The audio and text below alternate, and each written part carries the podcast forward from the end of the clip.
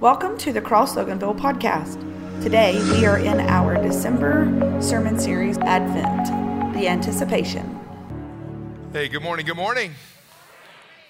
Welcome to the Cross Loganville and Merry Christmas to you. I pray that you have an incredible, just incredible time with your family and loved ones over the next few days. And uh, I was thinking about my friend uh, Tanya her husband Benji, one of my best friends, passed away, and it's been a first, right? First walking into the holidays and uh, kind of trying to figure out uh, a new norm, a new rhythm, which she don't want a new norm or a new rhythm. I think about my wife Barb. Her dad passed away just a few weeks ago, and so I know holidays can be uh, very tough times. It can be a lot of time of grieving and a lot of time of pain and sadness. But I pray that you would really experience the goodness of God even in the midst of your grief. And so I'm so glad to see you today. And I'm so glad that we can open the Word and uh, dive in and kind of contemplate uh, the beauty of what Christmas is all about. If you're visiting, we're so glad to have you here. One of the easiest ways to kind of connect with us is to get on our website, thecrossloganville.org. You will find a guest card, connect card there. You'll find previous sermons. Uh, we utilize the YouVersion Bible app. All of our sermon notes are uploaded there. You can follow us throughout uh, a message as well as throughout the uh, month and even throughout the year. Uh, we'll do one service next Sunday. We'll, we'll have an 11 o'clock uh, kind of year end wrap. and then in January, I'll launch a new series that I've titled Why? And we're going to look at why do we exist? Why is jesus the only way? Why does god allow suffering? So we come out of what? We're going to go into why. I would love uh, to invite you to be a part of that okay? So again merry christmas to you. And uh, kind of the popular cultural phrase is what do you want for christmas? Right? That's what we got introduced to even as kids and the emphasis has always been on you. You go sit on Santa's knee, and when you sit on Santa's knee, just tell Santa what you want. Because Christmas really is about you, and Christmas really is about you being satisfied, and Christmas is about you getting what you want. Or is it? It's amazing to me that even the cultural emphasis of Christmas has bled into how we view God. We really have concluded that God exists for me. I, I, say a random prayer occasionally, and when I tell God what I want, God must come through because God, He exists for me, right? And then when God doesn't come through the way you want Him to, the conclusion is something's wrong with God. It's not wrong with me, it's wrong with God. When my daughter Rachel was four years old, it was the week before Christmas, and Barb had asked me to go to Target. We were living over in Dacula at that time, and she asked me to make a return to Target. And so Rachel and I went there, and finally our time came to step up to the counter, and I gave the lady the item, and I'll never forget. As the exchange was taking place, she looked at Rachel and she said, Honey, what is Santa going to bring you for Christmas?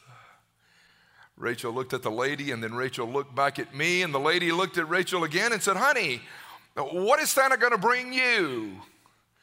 Again, Rachel looks at me. The lady asked it a third time. And I looked at the lady and said, Ma'am, he who does not exist pays no visit. This holiday is not about her. It's not about our son Benji, who's at home with his mom. And then we would have Jesse, and then we would have Hannah and Caleb but it's not about me. Christmas is not about you. It's never been about me. It's never been about you. It's always, all, always been about Jesus. We don't celebrate Tim Mus or Nick Mus or Teresa Mus or celebrate Christ. must. We exist for Him. Even when we read in Scripture that this is the day that the Lord has made, let us rejoice and be glad in it. Why are we to rejoice in this day that the Lord has made? Because He made it for Him. The world is the Lord's, the earth is the Lord's, and the fullness therein. Everything that exists, this, it exists for Him. So the question, the question is not, what do you want? That's the wrong question. The deeper question, don't miss this, is what does the Lord desire from you? What will you give the Lord? What will you do to bless the Lord? It's not what can I get, it's what can I give. Jesus didn't come to be served, he came to serve and to give his life as a ransom for many. So the question has to be how can I bless the Lord? Because because even for the believer or those who claim to be believers, if we say that we have received the gift of salvation, the free gift of salvation, which implies you couldn't earn it, you don't deserve it. It was totally by grace that God would even be that benevolent to you. You, you received it. I've received that gift, for God so loved that He gave, because that's the heart of the gospel, right? when we pause and contemplate the Christmas narrative, Dean, what we're contemplating is this is that there is a loving God that created the worlds and everything that we see. And because of the brokenness and depravity and sinfulness of humanity, some 2,000 years ago, he clothed himself in flesh.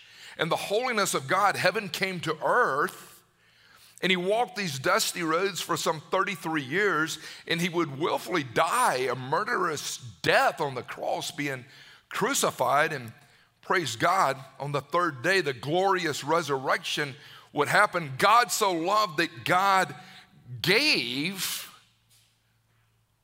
What will I give? What will I give the Lord? What will I do in the posture of my heart? And with the way I live, what will I do to be a blessing to God? David, the shepherd king, the psalmist, he struggled with that question. In Psalm 116, he poses the question What can I give the Lord for all he's done for me? What can I give God? You know what he says? I will lift up the cup of salvation. I will praise the Lord's name for saving me. I will keep my promises and the vows that I've made to the Lord. I, I know what I'm going to do. I'm going to lift up the cup of salvation and say, Thank you. I'm so grateful, so humbled, so appreciative. You, you have my affection. What can I give the Lord? Will you give him praise? Will you give him worship and praise from your lips? Will you? Bow with me. Father, we stop even now and we have a posture of praise in our hearts. Let everything that has breath, we have breath in this room. Let everything that has breath praise the Lord. I challenge you sitting here right now to stop and to tell God, thank you for making me in your image. Thank you for redeeming me with the blood of Christ on the cross. Thank you for sending forth the Holy Spirit and depositing Christ in me through the power of the Holy Spirit. Would you stop and just praise God and give thanks to the Lord? What will I give the Lord? I will give him praise. I will fulfill the promises that I've made to the Lord. Father, I pray that our hearts would be open for you to deeply penetrate them even right now. I pray in Jesus' name. Amen. When my son Benji preached last week, he, he asked the question What is the greatest gift that you've ever been given? Dad would ask the question this week What is the greatest gift you've ever given? God so loved that he gave his only begotten, one of a kind, nobody like him. Son, what is the greatest gift that you've ever given? And then, what is the greatest gift in your heart that you've not given on the horizontal, relationally, earthly speaking, but vertically to God? When we read the Christmas narrative, we see angels worshiping, we see many worshiping, but we see these magi wise men, these brilliant philosophical astrologers introduced to us in Matthew 2. And it says that when the Magi, these wise, brilliant astrologers, saw the child, he was already two plus years old. When they saw him, they fell down and worshiped him. Then, opening up their treasure, they gave him gifts of gold, of frankincense, and myrrh. It's crazy. The Magi, these guys are brilliant. They have seen this star at a distance, and they gravitate some 500 miles from where they were geographically, and they keep following the star and it takes some months upon months upon months of travel. And when they get there, because of the star that they saw, they bowed because of the star that he was. 500 miles of travel. Here would be the question Are you willing to be inconvenienced to follow Jesus? Are you willing to be inconvenienced to worship the star, Christ the King? It amazes me, Jeff, even in our culture,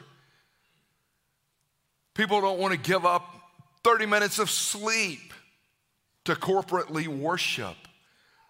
They don't want to drive 10 minutes in rain these guys went 500 miles. We know that God has clothed himself in humanity. We've got to get to him. Are you willing to be inconvenienced to worship the King? Are you willing to allow God to inconvenience your life so that he becomes preeminent in everything that you do?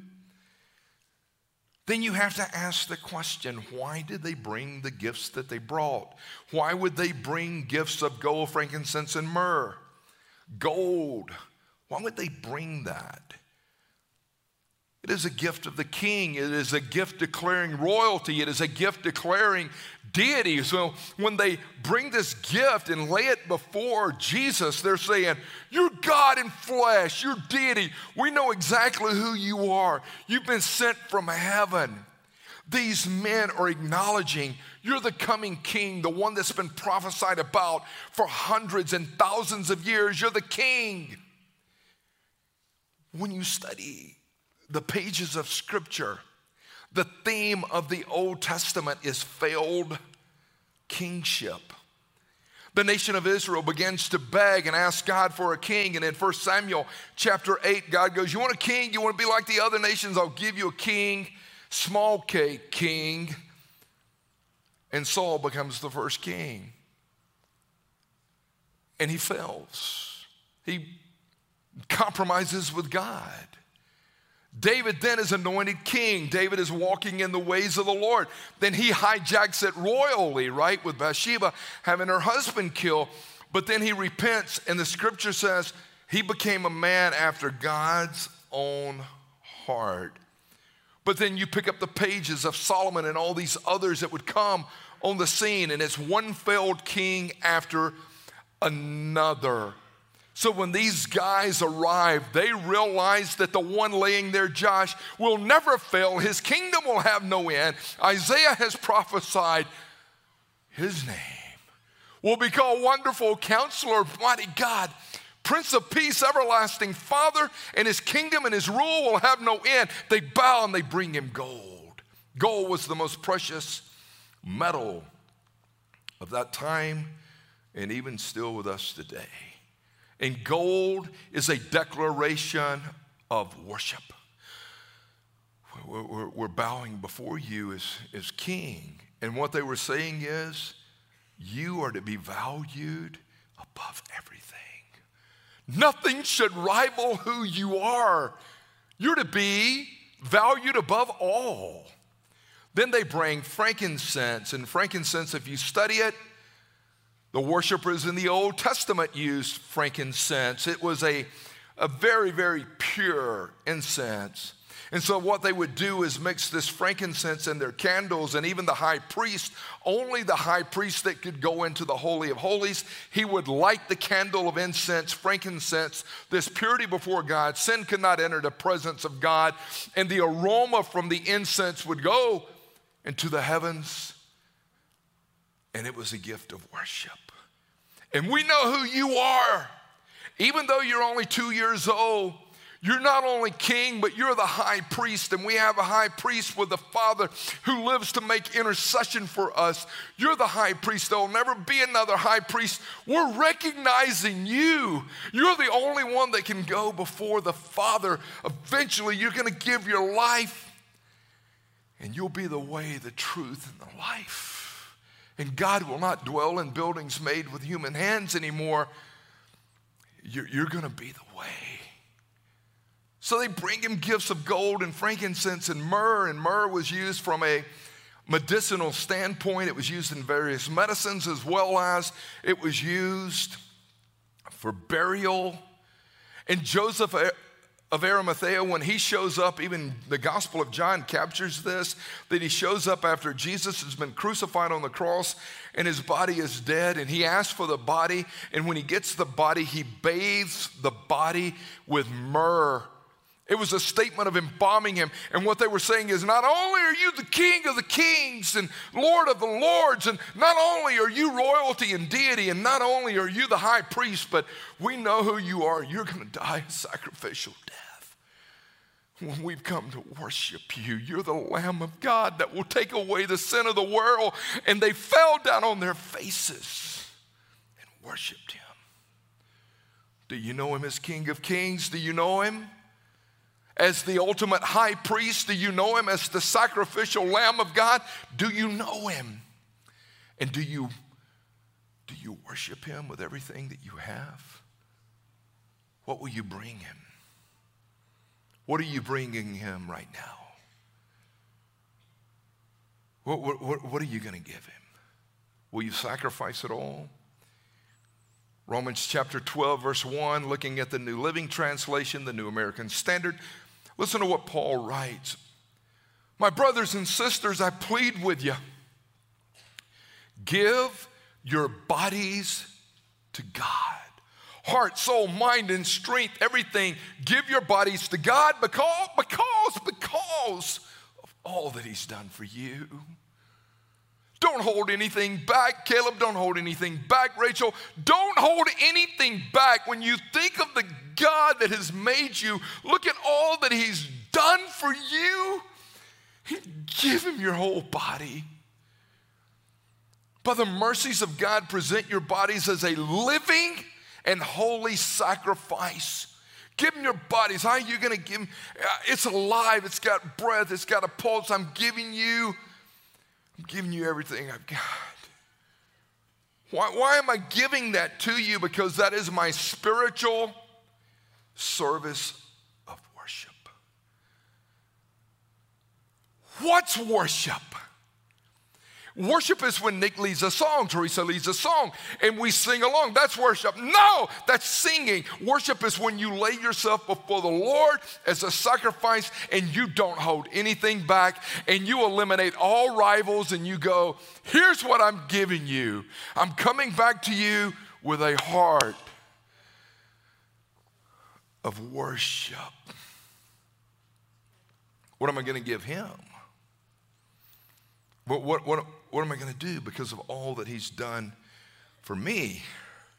Am I going to give him my very best? Am I going to give him my all? Does he have permission to use me at any time to declare his goodness to others? Am I going to live with open hands? Am I going to be a good steward of my resources and my time, talents, and treasures? Am I coming to the Lord saying, Whatever you want to do in me, whatever you want to do to me, whatever you want to do through me, I'm a living sacrifice. I belong to you. 700 years even before the birth of Christ, God gave the prophet Micah a strong message for his people. If you do a biographical sketch on the life of Micah, Micah was a country boy from just outside of Jerusalem. He's my kind of dude when you start to study him. He lived at about the same time as Isaiah and Hosea and some of these other prophets. And when you read the book of Micah, he was a straight shooter. He was a no nonsense kind of personality, straight to the point. He was a truth teller. He was my kind of dude. I identify with Micah, like him. And Micah lived in a day that's not much different than the day in which we live. There was tension going on. When you study it, there were tension going on at that time with other nations. There was a lot of religious corruption. We see that happening. A lot of moral chaos. The morality was all hijacked. And Micah, he had a heart for God, but he, he loved the common man and he, he really struggled with corrupt politicians I think I'm speaking to some people that appreciate Micah.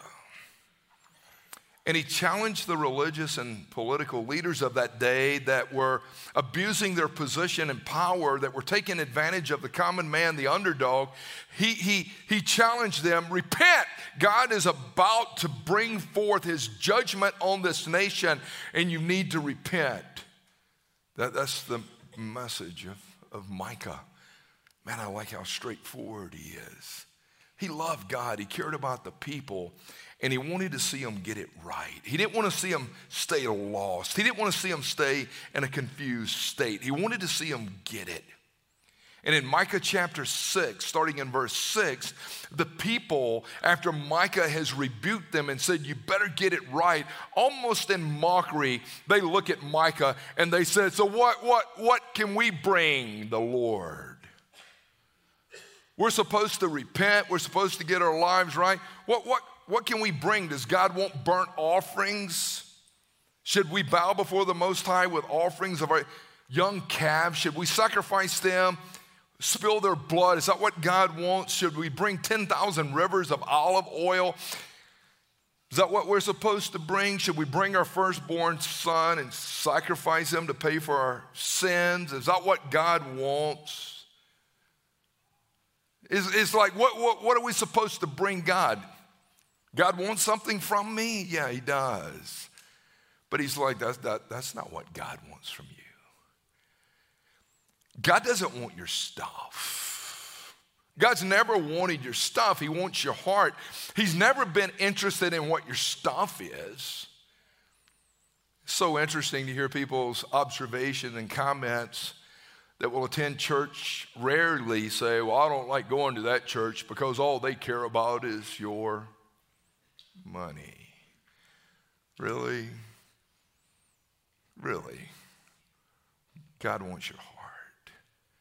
God gets my heart, He gets my wallet. If God gets my heart, He gets my language. If God gets my heart, He gets what I drink. If God gets my heart, and that's the emphasis here. God doesn't want a bunch of religious stuff. He doesn't want this superficial nonsense where you paste it for maybe 80 minutes a few times a year when you show up. That's not what He wants. He wants your heart, He wants your affection, He wants your allegiance, He wants your worship. What do we worship? Whatever we give our hearts to whatever we value the most. Even the psalmist would say in Psalm 50, starting in verse 7, listen to this. Oh, my people, this is God speaking. Listen as I speak. I am God. I'm your God. He's talking to the Israelites. Do, do you not realize that I'm God? I made it all. Do you not realize that I'm God? And I'm your God. You, you, you claim to be my people. I do not need, need is a human word, I don't need the bulls from your barns or the goats from your pens. I don't need that. You know why I don't need it? For all the animals are mine. I own the cattle of a thousand hills. Who created the cattle? I did. If I were hungry, I wouldn't tell you. Why? Because all the world is mine and everything that is in it. Those things that you think are yours, I created, they're really mine. I can tell you at any given moment, give me back my breath. You're worshiping the created and not the creator. You're pursuing the stuff I made instead of pursuing me. Listen to what he says in this psalm Make thankfulness your sacrifice to God and give him glory. You griping about something? Your life sucks. Nobody's life sucks as bad as yours. You, you've got it bad, right? I mean, your life is terrible. Really? Do you have breath? You've got breath? And you're telling me that the God that would make you in his image that would love you enough to crucify his son on the cross, to spill his blood, that would dump his Holy Spirit and say, I want you to be a recipient of my power, that you cannot posture your heart and say, I'm thankful. I deserve death. I deserve eternal damnation and separation from you. You can't give him thanks. You can't. What are you going to give the Lord?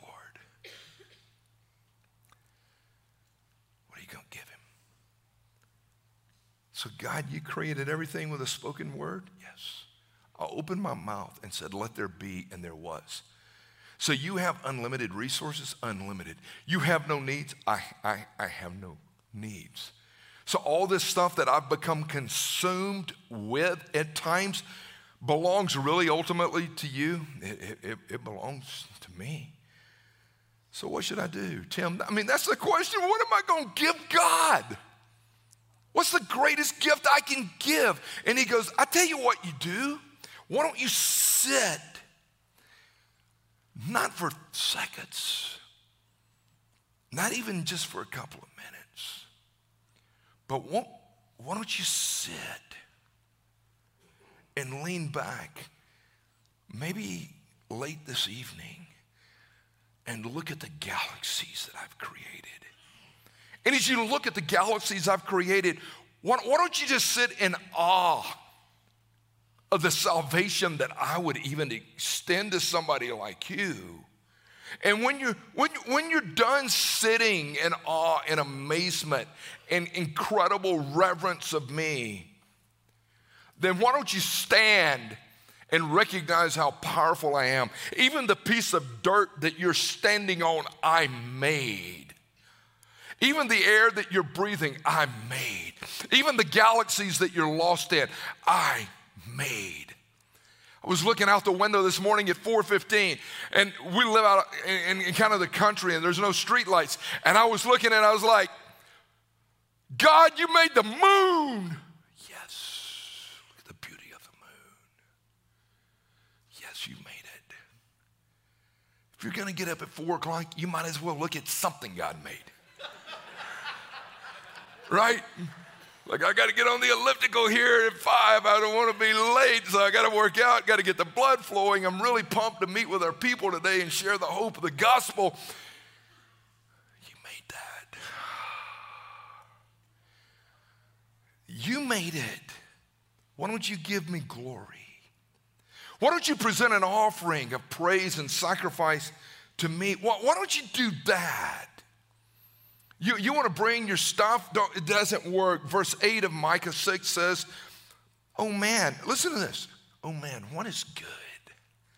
What does the Lord require of you? You want to know what God requires? Do justice, love mercy and kindness, and walk humbly. because you value God above all, and because you say that you value Jesus more than anything, I, I can tell you what gift you can bring to the king a deep spiritual commitment of the heart that will reflect and show itself in action.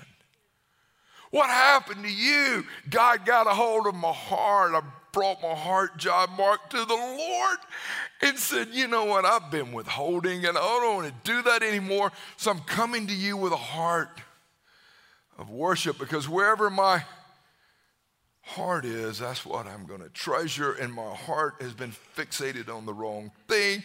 Now my heart belongs to you. I'm trusting in the Lord with all my heart. I'm not leaning on my own understanding. Oh, what'd you give him? I, I gave him a deep, reverent, spiritual commitment of my heart, and it's changing my behavior. So the gospel changes you from the inside out. It, it does. You know what the word do justice means? It means why, why don't you do what is fair? and even beyond fair to your neighbor? Why don't you treat others the way you really want to be treated? But why don't you even go a second mile and treat others even the way Jesus treated them? Why don't you love your neighbor as you do yourself and, and, and love your neighbor like Christ does? And I remember studying through this, going, What do you want? What is good? What do you require? He goes, Do, do, do justice, be just which really implies why don't you hear all sides of a case and argument before you render too quick of a verdict? Why don't you sit back and chill and, and, and listen and go, just listen to them. They're people, they're, they're, created in my image, and people want you to pick a side. Don't pick a side. Be just, represent my heart. Just listen and love them. Like that, that's what you want me to do? Yeah. I want you to love kindness and mercy, which means I want you to be compassionate. And I don't want you just to show mercy, I want you to love to show mercy. I, I don't want you to say, I showed mercy reluctantly. I want you to love to show mercy. What is mercy? It means extending the compassion and the kindness of God to those who are living in misery. So that dude strung out. You want to judge him.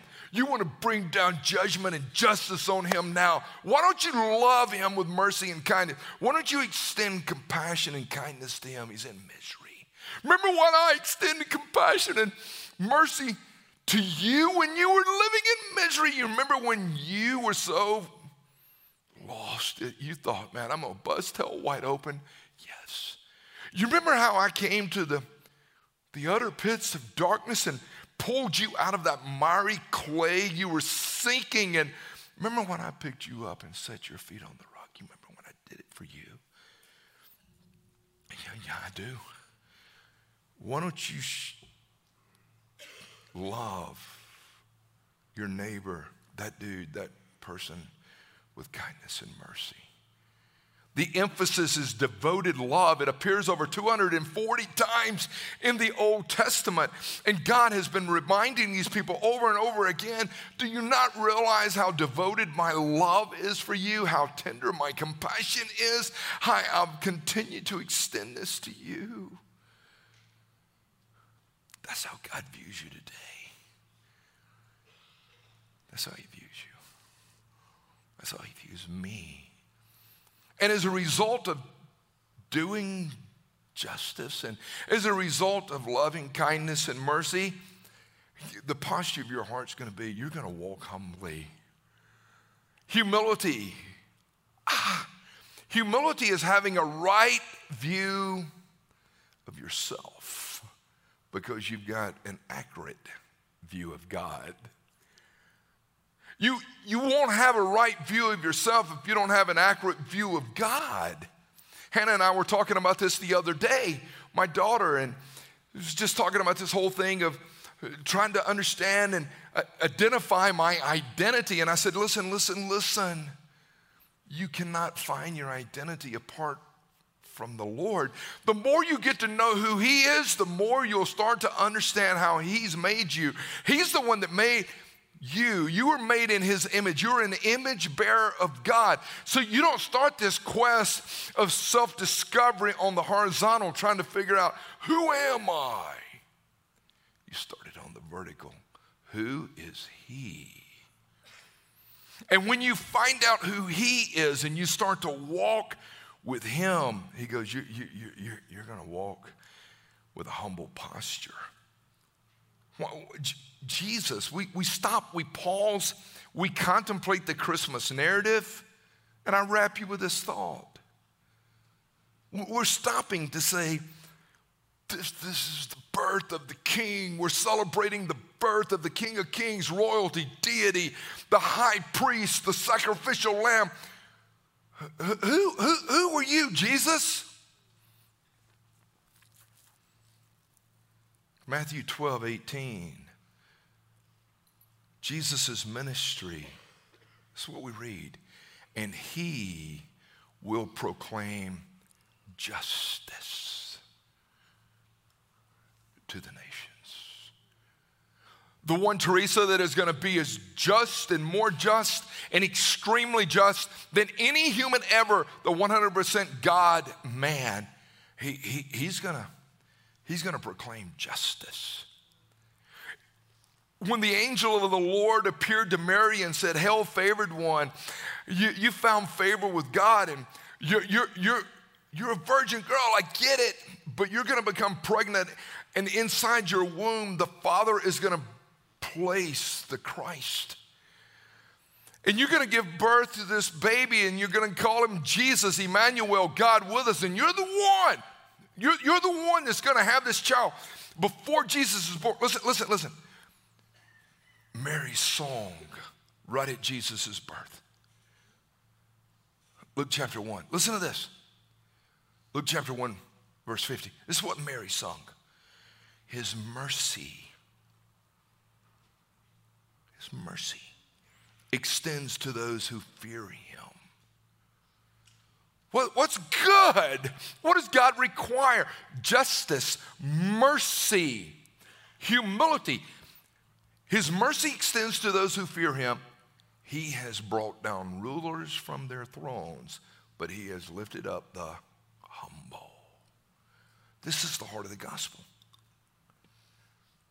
He came to establish justice, he came to show loving kindness and mercy, and he came to lift up the humble. What are you going to give the king? as you walk through the remainder of this day, what are you going to give Jesus? Don't, don't get lost. D- don't get lost on Amazon. Don't get lost at the stores thinking, I'm going to buy the greatest gift for my child. Think of what is the greatest gift you can bring the king. If, if we all had that posture of heart, I'm bringing my best. I'm bringing worship. I'm bringing the sacrifice of praise to you and gratefulness and thankfulness, Lord. I'm bringing it to you. You're worthy. We wouldn't get lost tomorrow in wrapping paper and boxes and bubble wrap. We, we, we, we wouldn't get lost in it. It's like, shh, what are you bringing the Lord? What, what are you going to bring the Lord? You're going to bring him an attitude of thankfulness? Not occasionally, but that's going to be the posture of your heart where you live continually. I'm bringing you thanks. Let's pray.